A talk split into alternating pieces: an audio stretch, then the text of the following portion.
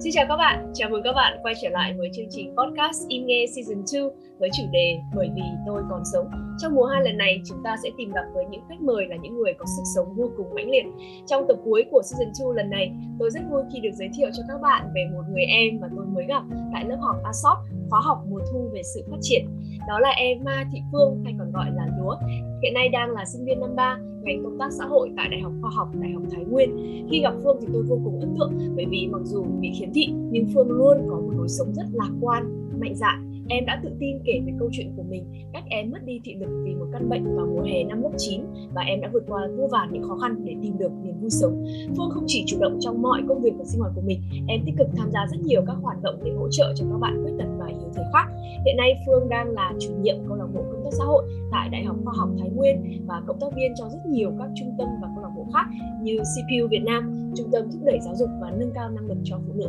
Phương nói rằng sứ mệnh của em là tham gia thật nhiều các cộng đồng và gặp gỡ nhiều người nhất có thể để nâng cao nhận thức của mọi người về người khuyết tật. Phương cũng chia sẻ niềm tự hào lớn nhất của em là vào tháng 4 năm 2022 vừa qua, Phương đã có cơ hội để gặp gỡ và chia sẻ câu chuyện của mình với bà Bộ trưởng Bộ Ngoại giao Canada Melanie Jolie trong lần bà đến thăm trường đại học Thái Nguyên. Và tôi biết rằng tất cả mọi người từ bà Bộ trưởng Bộ Ngoại giao đến bản thân tôi và những người khác đã từng gặp Phương đều sẽ vô cùng ấn tượng với sức sống mạnh mẽ mà Phương toát ra. Vì vậy chúng ta sẽ cùng nhau lắng nghe câu chuyện của Phương kỹ hơn trong tập podcast lần này. Vậy thì lời đầu tiên xin cảm ơn Phương đã tham gia chương trình và em có thể gửi một lời chào đến các bạn khán giả được không?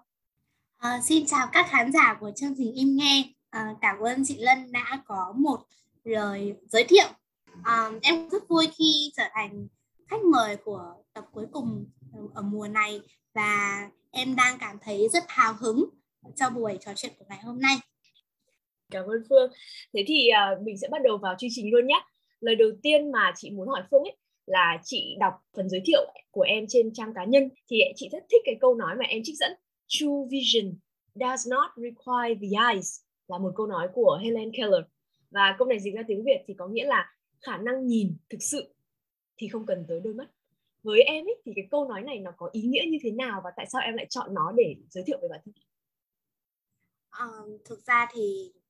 em được truyền cảm hứng bởi rất nhiều người khuyết tật thành công ở trên thế giới. Mà ừ. cũng nhờ họ thì từ một người ờ, không khuyết tật trở thành người khuyết tật nó là một cái cú sốc với em thì em cũng đã dần dần vượt qua được cái khoảng thời gian khó khăn đấy. Và đấy là những cái động lực là những cái nguồn cảm hứng để em có thể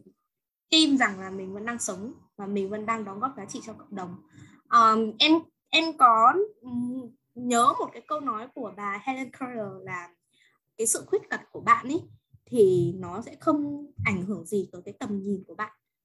Tầm nhìn ở đây không phải là cái thị lực thị giác bạn nhìn thấy bằng ờ, khả năng ờ, của con mắt của bạn mà là cái tầm nhìn ở đây chính là ở trong mindset ở trong cái đầu của bạn ấy là bạn có một cái con đường, một cái định hướng cho bản thân và bạn theo đuổi cái mục tiêu đó đến cùng. Và cho dù thì hiện tại mắt em không nhìn thấy, hoàn toàn đen xì rồi, nhưng mà em vẫn đang đi theo cái định hướng của bản thân và em vẫn đang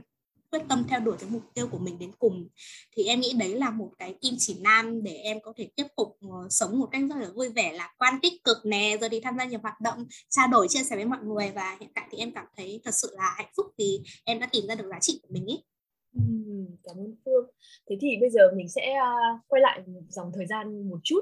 Phương uh, có thể chia sẻ với các bạn khán giả về cái hành trình khi mà em bắt đầu biết về cái căn bệnh của mình và mình uh, mất đi thị lực như thế nào và em đã vượt qua cái thời kỳ đấy ra sao được không? Vâng, thực ra thì tại cái thời điểm đấy tháng 7 2016 ấy là em có dấu hiệu mắt em là cũng không nhìn được rõ ràng như mọi người nhưng mà nó chỉ là cận thị thôi ý. À, xong một số dấu hiệu cũng đơn giản thôi chán ăn này rồi thì ngủ nhiều hơn xong cũng tự dưng gầy đi nhìn những cái dấu hiệu đấy mình cứ nghĩ là do mình uh, mệt mỏi do tập trung học hành thôi ý. nhưng mà đột ngột thì một ngày tháng 7 uh, ờ, mở mắt ra thì cũng không nhìn thấy nhiều và em thật sự hốt hoảng thì em cũng đã báo với người thân trong gia đình và đi nhiều bệnh viện trong đấy có bệnh viện mắt trung ương ở Hà Nội nhưng mà cuối cùng thì cái nguyên nhân của bệnh em ấy vẫn chưa được tìm ra một cách thỏa đáng ấy. Cả em với gia đình em cảm thấy vẫn chưa thực sự là hài lòng tại sao lại cận thị nặng nè rồi thì uh, viêm dây thần kinh thị giác vân vân. Cuối cùng thì gia đình em cũng đã quyết định là dồn hết uh, tất cả mọi uh, nguồn lực sẵn có để có thể đi Singapore. Thì khi mà em đi Singapore vào tháng 10 2016 ấy thì em phát hiện ra là bệnh của em là viêm quỷ thị thần kinh. Uh, cái căn bệnh này thì cũng giống như cô um, Christy Thái cô ừ. quán quân Masterchef Mỹ mà là người uh, Mỹ gốc Việt cũng khiếm thị như em. Thì cô Christine Hà và em thì có chung một căn bệnh như thế. Và bệnh này thì nó là một căn bệnh hiếm gặp ở trên thế giới và hiện tại thì vẫn chưa tìm ra được cái uh, gọi là nguyên nhân gốc rễ.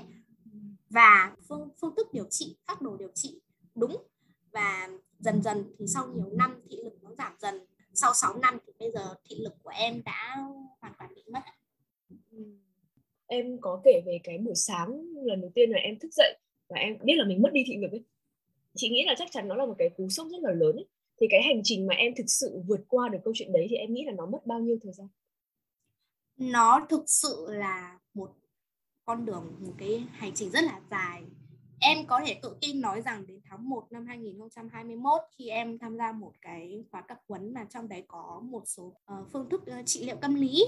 Thì đấy là lần đầu tiên em nói ra được những cái gánh nặng của bản thân những cái uh, gọi là áp lực của em trong chất chứa trong lòng trong rất là nhiều năm. Thì có thể nói là từ 2016 đến 2020 là mất 4 năm đấy 4 năm năm thì thật sự em mới được ừ, chữa lành và em mới thật sự là giải thoát được cái sự tổn thương ấy nó đè nén ở trong người em. Bởi vì là uh, em cũng không may mắn lắm khi mà uh, trong gia đình em thì mọi người cũng chưa từng có kinh nghiệm để tương tác hay là cũng chưa thật sự là quan tâm dành nhiều thời gian để tìm hiểu làm thế nào để hỗ trợ con mình hay là người thân của mình khi mà họ đang gặp khủng hoảng từ người không khuyết tật trở thành người khuyết tật. Đâm ra là cạnh thời điểm 2016 đến 2020 là em rất cô đơn. Và khi mà đi học thì em cũng bị các bạn trong lớp kỳ thị phân biệt đối xử. Và em trời với luôn tức là hoàn toàn là tự bản thân mình phải tự động viên ý. Nên là nó nó thật sự rất là khó khăn bây giờ nói lại thì chỉ nói cái từ khó khăn thì không thể tưởng tượng nổi nhưng mà em tin rằng là nếu mà trong nhiều trường hợp khác như em ý, thì chắc mọi người cũng sẽ thật sự là một kết liễu cuộc đời mình ý. em đã từng nghĩ như thế nhưng mà uh, rất là may mắn là sách đã giúp em và có thể kết nối em với không những là tri thức đâu mà còn là cái động lực một cái nguồn cảm hứng để em có thể sống tiếp và em nghĩ là trải qua 6 năm rồi thì đến bây giờ em có thể thoải mái em nói với mọi người là em là người khiếm thị em mù em không nhìn thấy rồi thì uh, em có khó khăn như thế này hay là em đã từng uh, cảm giác như thế nào? Đối với em thì bây giờ nó rất là thoải mái nhưng mà nếu mà chị hỏi em ở cái thời điểm uh, đó thì chắc chắn em sẽ không thể chia sẻ được ấy. Ừ, chị hiểu cảm ơn em. Thực sự chị rất là xúc động khi mà em nói về cái việc từ khó khăn ấy, nó là không đủ để có thể mô tả được cái trải nghiệm của mình ấy và chỉ có ai mà đã trải qua nó thì chắc là mới có thể thấm được ấy. Um, chị muốn hỏi phương nhé là bây giờ em sẽ nhìn lại cái hành trình đó cái con người của em ví dụ có thể là thời điểm mà trước khi em mắc bệnh trong khi mà em mắc bệnh và đang rất là khó khăn trong cái 6 năm đấy và bây giờ ấy, ba cái version con người của em ấy, em cảm thấy là nó có điểm gì khác biệt lớn nhất? Ừ, thật sự là có rất nhiều điểm khác biệt luôn. Em đã có 15 năm nhìn thấy giống như mọi người trở thành người người không khuyết tật ừ. rồi thì có 6 năm uh, trở thành người uh, khuyết tật cụ thể là người khiếm thị cái uh, perspective cái, cái góc nhìn của em cái thế giới quan của em nó thay đổi rất là nhiều luôn ừ. mà có có lẽ là một cái điều thay đổi lớn lao nhất mà em cảm nhận được đó là em quan tâm tới với cảm xúc của mọi người thông qua lời nói hơi thở cũng như là sự tiếp xúc tức là em đã bớt uh, judgmental tức là em đã bớt đánh giá mọi người thông qua ngoại hình hồi em còn nhìn thấy em hay đánh giá tính cách con người rồi thì em hay đánh giá mọi người thông qua biểu cảm khuôn mặt cử chỉ ngoại hình họ ăn mặc như thế nào và thái độ của họ ra sao. Nói chung mình quan sát mình nhìn rất là nhiều. Và đôi khi nó dẫn mình tới một cái cái, cái rào cản ý là tự dưng mình không muốn tiến tới họ để nói chuyện. Rồi thì tự dưng mình lại có cái suy nghĩ có cái định kiến về họ ấy ví dụ như là bây giờ em không nhìn thấy thì khi mà em tiếp xúc với mọi người thì ai cũng chỉ là thông qua giọng nói thôi. Và em sẽ không đánh giá là à người này xinh người này xấu hay là người này có xăm hình thì chắc là đầu gấu chẳng hạn kiểu thế. Đó. Thì thì từ cái sự khác biệt này nên nó mở ra cho em rất nhiều cơ hội để kết nối với mọi người và lắng nghe được nhiều câu chuyện hơn cũng như là em bớt phán xét. Em không có gọi là phán xét mọi người uh, dựa trên uh, những cái gì vẻ bên ngoài mà em nhìn thấy nữa mà những gì mà em cảm nhận uh, hay là gọi là có một cái um, kinh nghiệm hay là một cái trải nghiệm với họ ấy thì là thông qua những gì mà họ chia sẻ với em qua giọng nói hoặc là những gì mà bọn em cùng tương tác cùng làm việc hay học tập với nhau thôi ý. em nghĩ đây là cái điểm rất là khác biệt luôn á hay nhỉ cá nhân chị nhé chị vẫn tin là trong những cái hoàn cảnh khó khăn và ừ, cảm thấy là rất tồi tệ đi nhưng mà nó sẽ luôn có những cái tia sáng những cái điểm tích cực ở trong đấy ấy và em đang nói về việc em bớt được cái sự đánh giá và kỳ thị mọi người. Và đấy là một cái điểm mà chị chưa bao giờ nghĩ đến thấy rất là hay ấy. Thì bây giờ chị muốn hỏi Phương kỹ hơn một tí nhé là à, bây giờ em sẽ tiếp xúc với mọi người thông qua giọng nói thì có một cái điều gì thú vị hay là đặc biệt ấy mà em nhận ra về giọng nói của mọi người không? Ờ, em mới phát hiện ra là cái lúc mà mình nhìn thấy được ấy, thì mình cũng không chú ý nhiều tới nghe mình hay nói là mình lắng nghe ấy thực sự là mình đã lắng nghe đâu đúng không? Mình chỉ là hear tức là nghe thôi chứ không phải là listen là, là thực sự lắng nghe. Ừ. nên là từ lúc mà mình không nhìn thấy mọi người hay nói là người khiếm thị thì ai thính lắm nhưng mà thực ra thì khả năng nghe nó không phát triển mà chẳng qua là người khiếm thị đang tập trung để nghe. Và cái cái sự tập trung cái focus này nó nó nó mạnh hơn và nó được để tâm hơn những người mà nhìn thấy. Những người không khiếm thị đó thì đây là cái cái mà em phát hiện ra cho nên là mọi người hay có cái diễn ngôn là uh, người khiếm thị tai thính nhưng mà không phải. Thực ra là người khiếm thị chỉ là tập trung nghe hơn những người không khiếm thị thôi. Đó thì khi mà mình đã tập trung nghe rồi thì mình mới cảm nhận được là giọng nói của mọi người nó có một cái thông điệp. Mình cảm nhận được là hôm nay người đấy cảm thấy như thế nào thông qua giọng nói. Và mình cũng cảm nhận được là người ấy có đang nói ra đối với em nhé là sau nhiều lần em lắng nghe em cảm nhận được người có đang nói thật hay là nói đang nói nói dối hay là người ừ. đang muốn che giấu điều gì đó hoặc là khi mà mọi người sử dụng giọng nói mọi người sẽ phát ra được cái năng lượng ừ. năng lượng tích cực hay là tiêu cực hay là năng lượng mà đang rất là sung sướng phấn khích hay là một cái năng lượng mà nó đang hơi ủ ê hơi hơi u uất một xíu ừ. và thông qua giọng nói thì em nhận biết được mọi người em tin rằng là ở thính giả không chỉ chị Lân đâu mà là thính giả khi nghe số này thì cũng đều chiêm nghiệm lại là xem là thật sự mình đã nhận ra giọng của mọi người đặc biệt là những người thân quen chưa ấy. Tại vì nhiều lúc đi ra ngoài đường mình hay nhận biết người ta thông qua hình ảnh nhưng mà chưa chắc là khi mà mình nghe thấy một giọng nói ở trên đường mà mình đã nhận ra họ ấy. Ừ. đấy là một cái điều rất là đặc biệt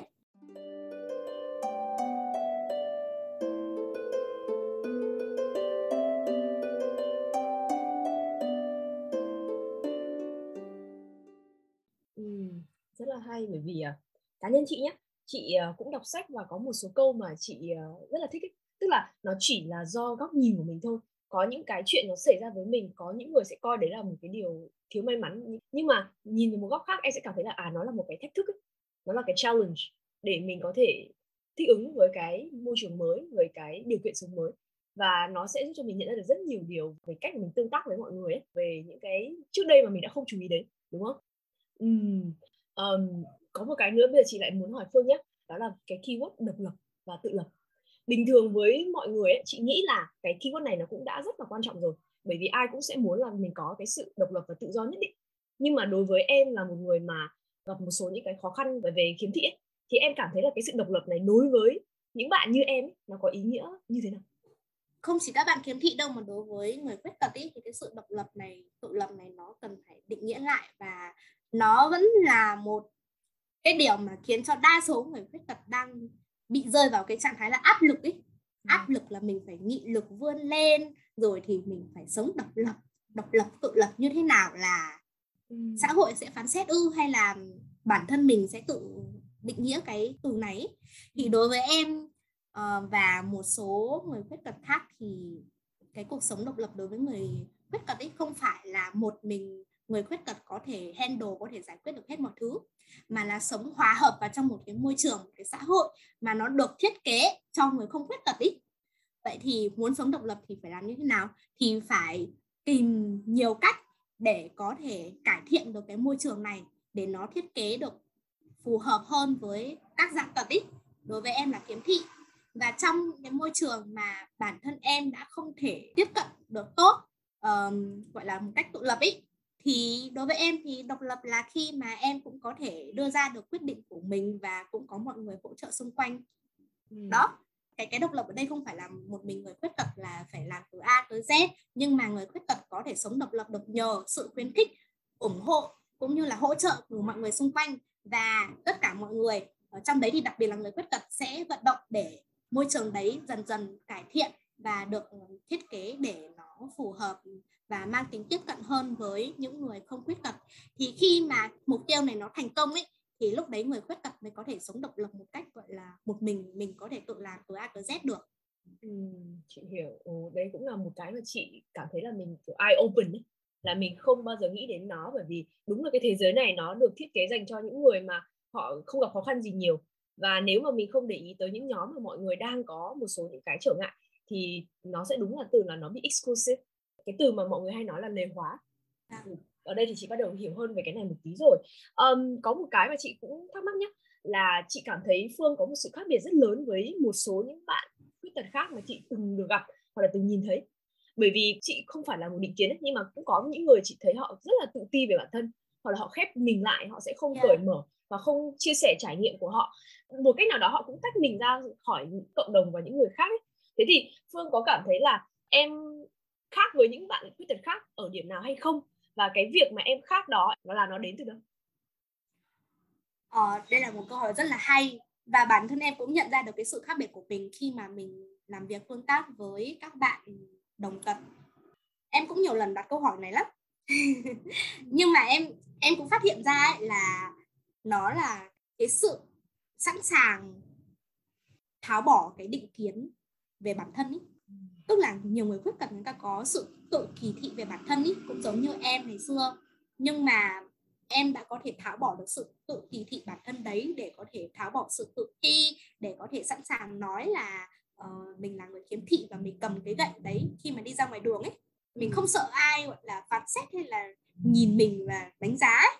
đấy là cái mà em đã giải quyết được uh, giải quyết được cái vấn đề của bản thân nhưng mà các bạn ấy chưa có chưa thể thoát khỏi cái sự tự chỉ thị bản thân đấy bởi vì các bạn ấy thiếu nhiều nguồn lực để hỗ trợ ấy. Như em thì có nguồn lực hỗ trợ thì ví dụ như là em có sự quan tâm của gia đình nhất định này em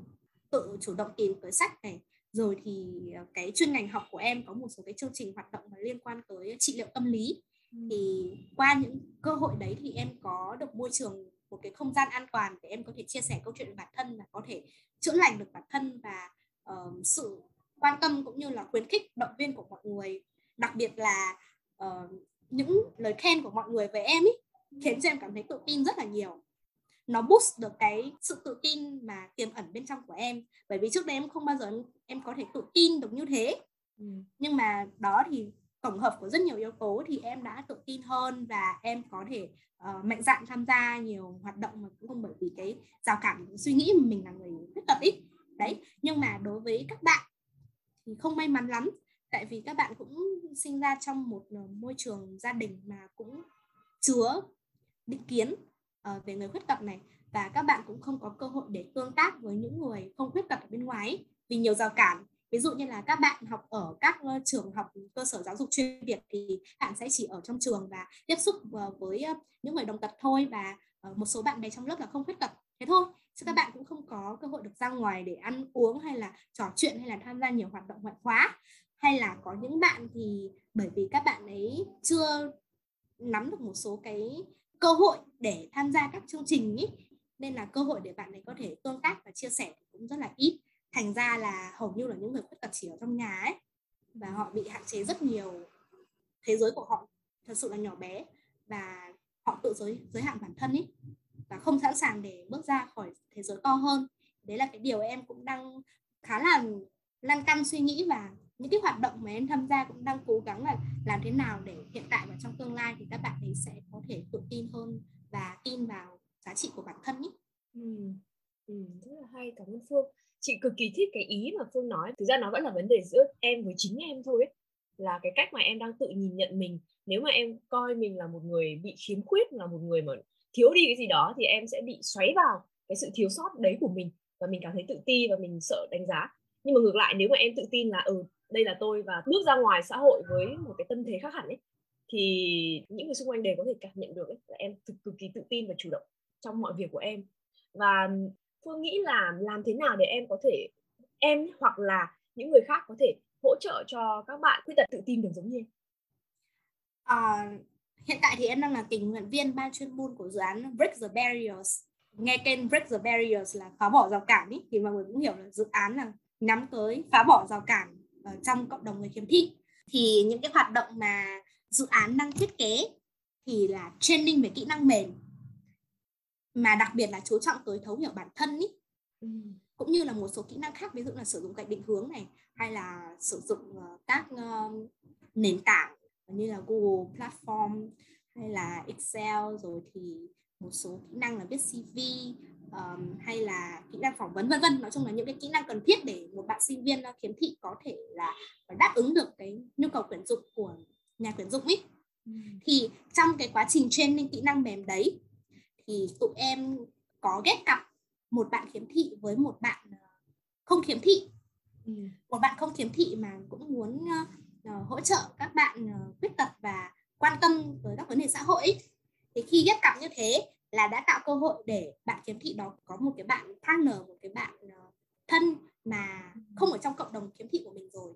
Thứ hai là qua những cái hoạt động training kỹ năng mềm ý, thì ngoài sự tương tác giữa các bạn khiếm thị với nhau thì tụi em có rất nhiều hoạt động để các bạn khiếm thị có thể tương tác với uh, các bạn không khiếm thị là hòa nhập hơn ý, hòa hợp hơn trong một cộng đồng là có sự đa dạng và những nội dung mà tụi em truyền tải thì truyền cảm hứng cho các bạn rất là nhiều ví dụ như là kỹ năng sử dụng gạch định hướng thì cái buổi đó là uh, rất nhiều bạn khiếm thị là các bạn ấy không dám sử dụng gậy định hướng ở ngoài đường bởi vì các bạn ấy sợ mọi người kỳ thị ừ. sợ mọi người đánh giá nhưng mà khi mà mình nhấn mạnh vào cái chức năng cái công dụng của cái gậy định hướng ừ và hình ảnh của mọi người như thế nào khi mà cầm một cái cây gậy uh, bạc rất là xinh xắn thôi thì đi ra ngoài đường thì mọi người sẽ thay đổi cái góc nhìn và mọi người bắt đầu sử dụng gậy định hướng từ những buổi sau. Và đấy là sự thay đổi tự tin hơn rất là nhiều rồi. Và tiếp theo thì sau cái buổi training thấu hiểu bản thân ý, thì các bạn cũng đã cởi mở hơn uh, để có thể chia sẻ về bản thân và các bạn phát hiện ra là ồ mình có nhiều điểm mạnh thế. Tức là trước giờ mình cũng không hề nghĩ là mình có nhiều điểm mạnh như thế mà mình toàn tập trung chăm chăm nhìn vào cái khiếm khuyết của bản thân thôi ấy. nhất là cái mắt của mình. Đó. Em nghĩ là đây là một dự án ấy, là một không gian để là một cái môi trường thu hẹp của một xã hội. Thì để các bạn có thể dần dần là trải nghiệm và sau này thì sau khi kết thúc dự án thì các bạn cũng sẽ tự tin hơn để mở rộng cái phạm vi hoạt động của mình. Không những là ở trong môi trường trường học đâu mà còn là ở ngoài nữa.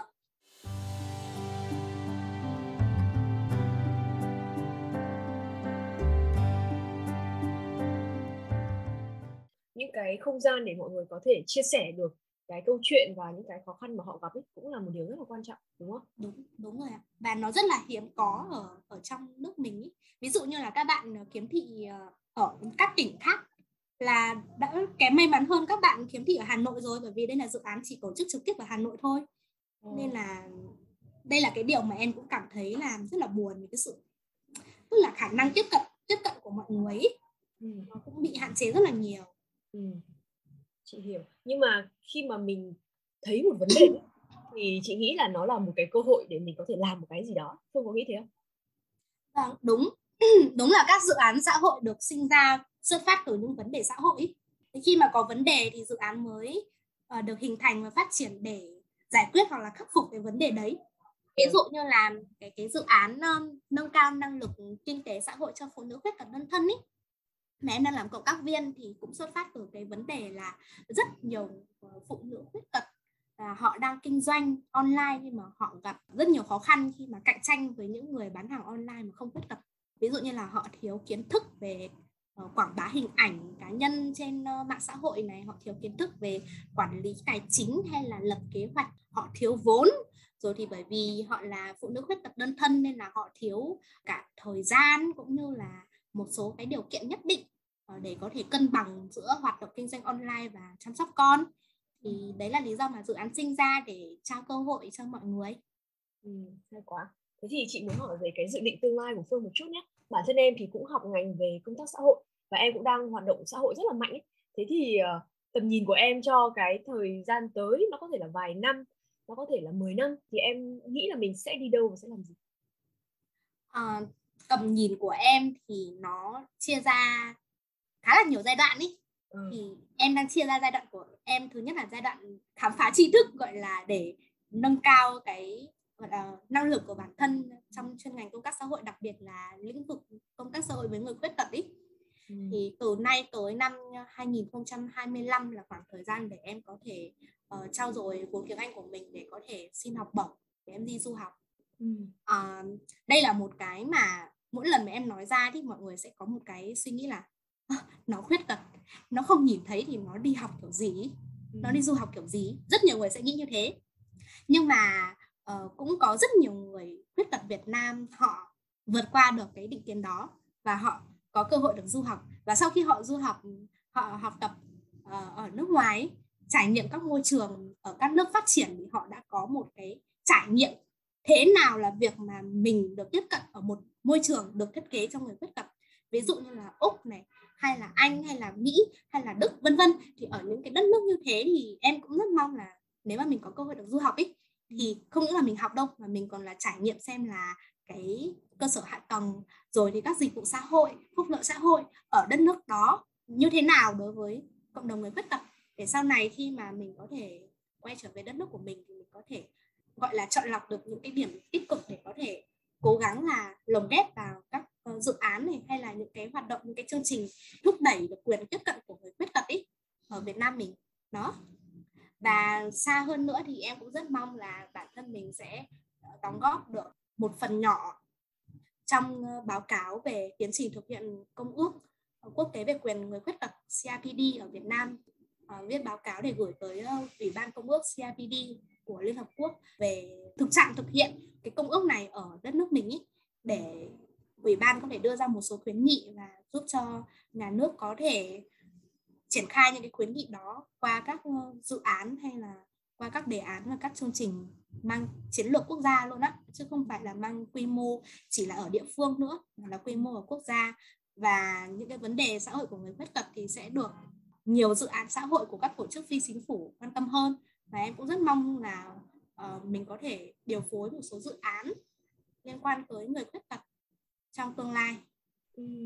chị thực sự rất là hopeful với những cái điều mà em đang nói. Bởi vì ví dụ như em bảo là mọi người sẽ nghi ngờ em là có thể đi du học được không thì cá nhân chị là một người đã học cùng với em chị không có một chút nghi ngờ gì về cái khả năng của em có thể làm được ấy. Bởi vì em rất là chủ động trong mọi việc. Những cái gì em cần những cái gì mà em uh, muốn mọi người hỗ trợ em đều có thể nói ra và chị tin chắc rằng nếu mà em có đi du học thì có thể ở bên đấy họ còn có nhiều những điều kiện để hỗ trợ em hơn ấy. thì em còn dễ dàng hơn là em ở Việt Nam ấy. Ờ, cái thứ hai nữa nhất là khi mà chị nghe Phương nói về kiểu những cái điều mà em muốn đóng góp nâng cao cái nhận thức của mọi người cũng như là hỗ trợ cho người khuyết tật ấy chị thực sự cảm thấy là em là một người có sứ mệnh đấy khi mà chị nghe chuyện của em ấy, chị cảm giác là à Phương là một người rất hoàn hảo để làm cái công việc đấy với cái sứ mệnh đấy với những cái gì mà em đã tự trải qua với những cái hành trình mà em vượt lên cái câu chuyện của chính mình em có thể hiểu các bạn, em có thể hỗ trợ cho các bạn và em có cái động lực đủ mạnh để giúp đỡ các bạn khác mà có thể có hoàn cảnh hơi giống với em hoặc là thậm chí cũng chị nghĩ là có nhiều người còn có thể khó khăn hơn ấy. Thế nhưng mà em có nghĩ là mình là một người có một cái sứ mệnh rất quan trọng trong việc này không? Em nghĩ đấy là lý do mà em mắc bệnh luôn á. Tức là, kiểu, nhiều lần mình suy nghĩ tại sao mình mắc bệnh ý, mọi người hay bảo là do hệ miễn dịch kém. Mình nghĩ là 15 năm mình có một cái cuộc đời nó êm đềm ý thậm chí là thời điểm đấy thì mới tốt nghiệp cấp 2 thôi còn mất định hướng ấy ừ. xong rồi còn buồn vì cái ước mơ của mình làm việc trong lĩnh vực uh, dự báo khí tượng thủy văn ý ừ. tại vì lúc đấy là em uh, học rất là giỏi địa nhưng mà em cũng buồn vì bố mẹ cũng không không ủng hộ cái con đường của em để tiếp tục học lên chuyên địa ấy ừ. rồi thì cũng khá buồn chứ tại vì mình thích nhìn bản đồ rồi thì mình thích khám phá mọi thứ ừ. về về địa lý nhưng mà lại mất thị lực như thế. Nhưng mà nó mở ra trên một cái cánh cửa ấy là em quan tâm hơn tới những người khuyết tật. Và từ đó thì em dần dần hình thành cho mình một cái mối quan tâm mới về các vấn đề xã hội này cũng như là em đã tiếp cận được tới các uh, chương trình hay khóa tập huấn liên quan tới nhân quyền quyền của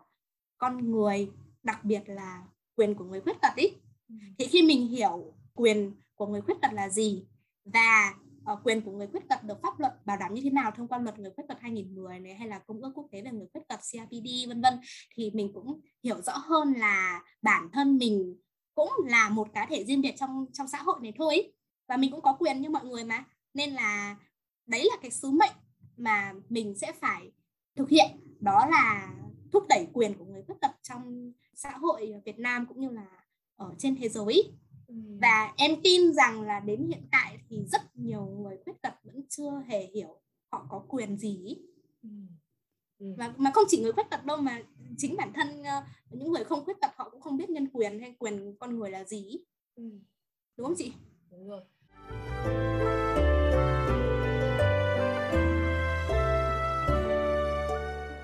Đó thế nên là khi mà nhìn đi nhìn lại vấn đề là cái góc nhìn của mình như thế nào ấy và chị biết là từ sứ mệnh đối với một số người thì nghe nó có vẻ là ôi nó như kiểu một cái gì đấy cao cả hay là to tát lắm ấy nhưng mà với chị ấy, tìm ra sứ mệnh của mình trong cái sự sống của cái cuộc đời của mình ấy nó sẽ giúp cho mình có định hướng tốt hơn và mình cảm thấy là mình có động lực để mình làm một cái gì đó và mình thấy mình có ý nghĩa hơn ấy.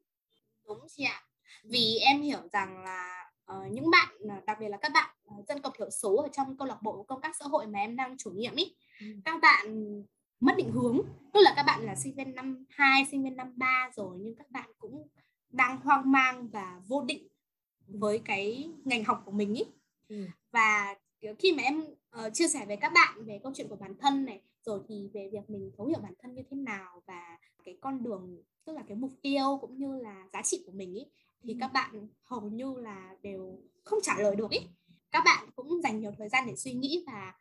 có một số bạn thì cũng đã chia sẻ với em là sau khi lắng nghe câu chuyện của em thì các bạn tự tin hơn rất là nhiều và bắt đầu dành nhiều thời gian để chiêm nghiệm về bản thân ý. Ừ. thay vì dành quá nhiều thời gian cho những thứ bên ngoài thì các bạn sẽ đi vào sâu inside vào bên trong bản thân và hiểu hơn là định hướng của mình sau khi mình tốt nghiệp đại học thì mình sẽ làm như thế nào. Và em thấy em là người khá là may mắn ý, khi mà có rất nhiều cơ hội để em có thể học hỏi rồi thì trong rồi cũng như là tự chủ động tìm cho mình được một cái con đường một lối đi riêng. Vì em biết rằng chả có ai có thể hỗ trợ mình gọi là định hướng cho mình được chính bản thân mình là người hiểu mình nhất và mình sẽ là người bước trên cái con đường đấy mình là người đưa ra quyết định cuối cùng mọi người sẽ tôn trọng cái quyết định của mình thì đấy là cái điều mà em cảm thấy may mắn hơn so với rất nhiều bạn sinh viên đang học đại học ở Việt Nam ấy. Ừ. Ừ. Thực sự khi mà nghe em nói chị rất là vui bởi vì em toát lên được cái sự hạnh phúc và cái sự tự chủ trong uh, yeah. công việc và trong cuộc sống và trong mọi thứ của em ấy và chị nghĩ là những cái điều đó nó thực sự rất là truyền cảm hứng. Không chỉ cho những bạn khuyết tật khác mà cả những người mà không gặp quá nhiều khó khăn như vậy. Nhưng mà họ nhìn thấy là à cuộc sống nó muôn màu muôn vẻ và mỗi người họ đều có những cái vấn đề riêng. Nhưng mà cách mình vượt qua nó như thế nào rất là quan trọng đúng không? Em có thể bổ sung thêm hoặc là mình sống với vấn đề đấy như thế nào ấy. Tức là nhiều cái mình không thể giải quyết được đúng không? Ví dụ như là uh, về hiện tại thì môi trường em học ấy nó cũng có những cái rào cản đấy chứ. Nhưng mà em phải sống với cái đấy như thế nào trong 4 năm học tới tức ừ. là tìm cách thích nghi ấy. thích ừ. nghi nó là một từ rất là quan trọng và em nghĩ rằng là cái việc mà mình tiếp cận vấn đề đấy dưới góc nhìn là tiêu cực hay tích cực ấy nó rất là quan trọng cảm ơn Phương bởi vì em là real life example của cái việc mà nhìn mọi thứ từ cái góc độ rất là tích cực đúng không? Um, thế thì uh, chương trình cũng đã rất là dài rồi, chị rất là muốn Phương có thể gửi một lời nhắn gì đó đến các bạn khán giả của chương trình. Phương nghĩ là em muốn gửi lời nhắn gì với các bạn? Em nghĩ là mỗi chúng ta thì đều có những cái khiếm khuyết, đều có những vấn đề thôi. Không chỉ là kiểu tài chính, sức khỏe rồi thì tình trạng khuyết tật vân vân đâu. Ai cũng có những vấn đề riêng và ai cũng đều đang kiểu struggle tức là đều đang đấu tranh ý để sống ý để tồn tại ý. Nên là có một điều muốn gửi gắm tới mọi người đó là hãy cứ tin vào bản thân và giá trị cốt lõi của mình. Cái core values rất là quan trọng. Và nếu mà ca vẫn chưa tìm được giá trị cốt lõi của bản thân ý, thì ca chưa thực sự là đang sống ý. chưa thực sự là alive. Và cách để tìm ra giá trị cốt lõi của bản thân thì mọi người có thể lên trên mạng này à, để mọi người tìm hiểu thông tin tìm ra những giá trị cốt lõi và sống để vì những giá trị cốt lõi đó. Thì em tin chắc rằng là những người mà đã tìm ra được giá trị của bản thân ấy, họ rất là hạnh phúc luôn á. Như em chẳng hạn những lời khẳng định về giá trị của bản thân và giá trị mà mình theo đuổi nó thực sự sẽ có ý nghĩa với mọi người và tác động tới tới những gì mà mọi người sẽ làm trong tương lai rất là nhiều và chắc chắn là mọi người sẽ có một cuộc sống mà mọi người cảm thấy rất là trọn vẹn ấy Cảm ơn em đã dành thời gian trò chuyện với ờ, chị và chia sẻ về câu chuyện của em. Chị cũng tin chắc là các bạn khán giả dù các bạn là ai, các bạn có những cái vấn đề cá nhân ở dạng nào thì các bạn đều sẽ rất được truyền cảm hứng từ những cái câu chuyện, câu nói và thậm chí là cái giọng nói của em thôi. Bởi vì đây là chương trình podcast ấy, đúng không? Em nói là giọng nói dạ. có cái ảnh hưởng rất là lớn thì Chính xác. năng lượng mà em tỏa ra từ cái giọng nói của em chị chưa cần nói về nội dung là gì ấy nó đã cho các bạn thấy được cách mà em đang sống và em đang hạnh phúc và đang vui vẻ như thế nào với những cái giá trị mà em đang tạo ra ấy thế thì uh, chị cũng uh, hy vọng là trong thời gian tới có thể tiếp tục theo dõi những thành tựu mới của phương và rất hy vọng là em sẽ thực hiện được ước mơ của mình đó là đi du học tại một quốc gia trong đó môi trường dành cho người khuyết tật rất là tốt và em có thể học hỏi nhiều điều và mang lại những cái dự án hay là những thay đổi tích cực cho cộng đồng các bạn khuyết tật và những cộng đồng yếu thế. Và em có thể đạt được thật nhiều thật nhiều những cái điều may mắn và những điều vui vẻ khác nữa trong cuộc đời. Cảm ơn phương rất dạ, nhiều. Em cảm ơn chị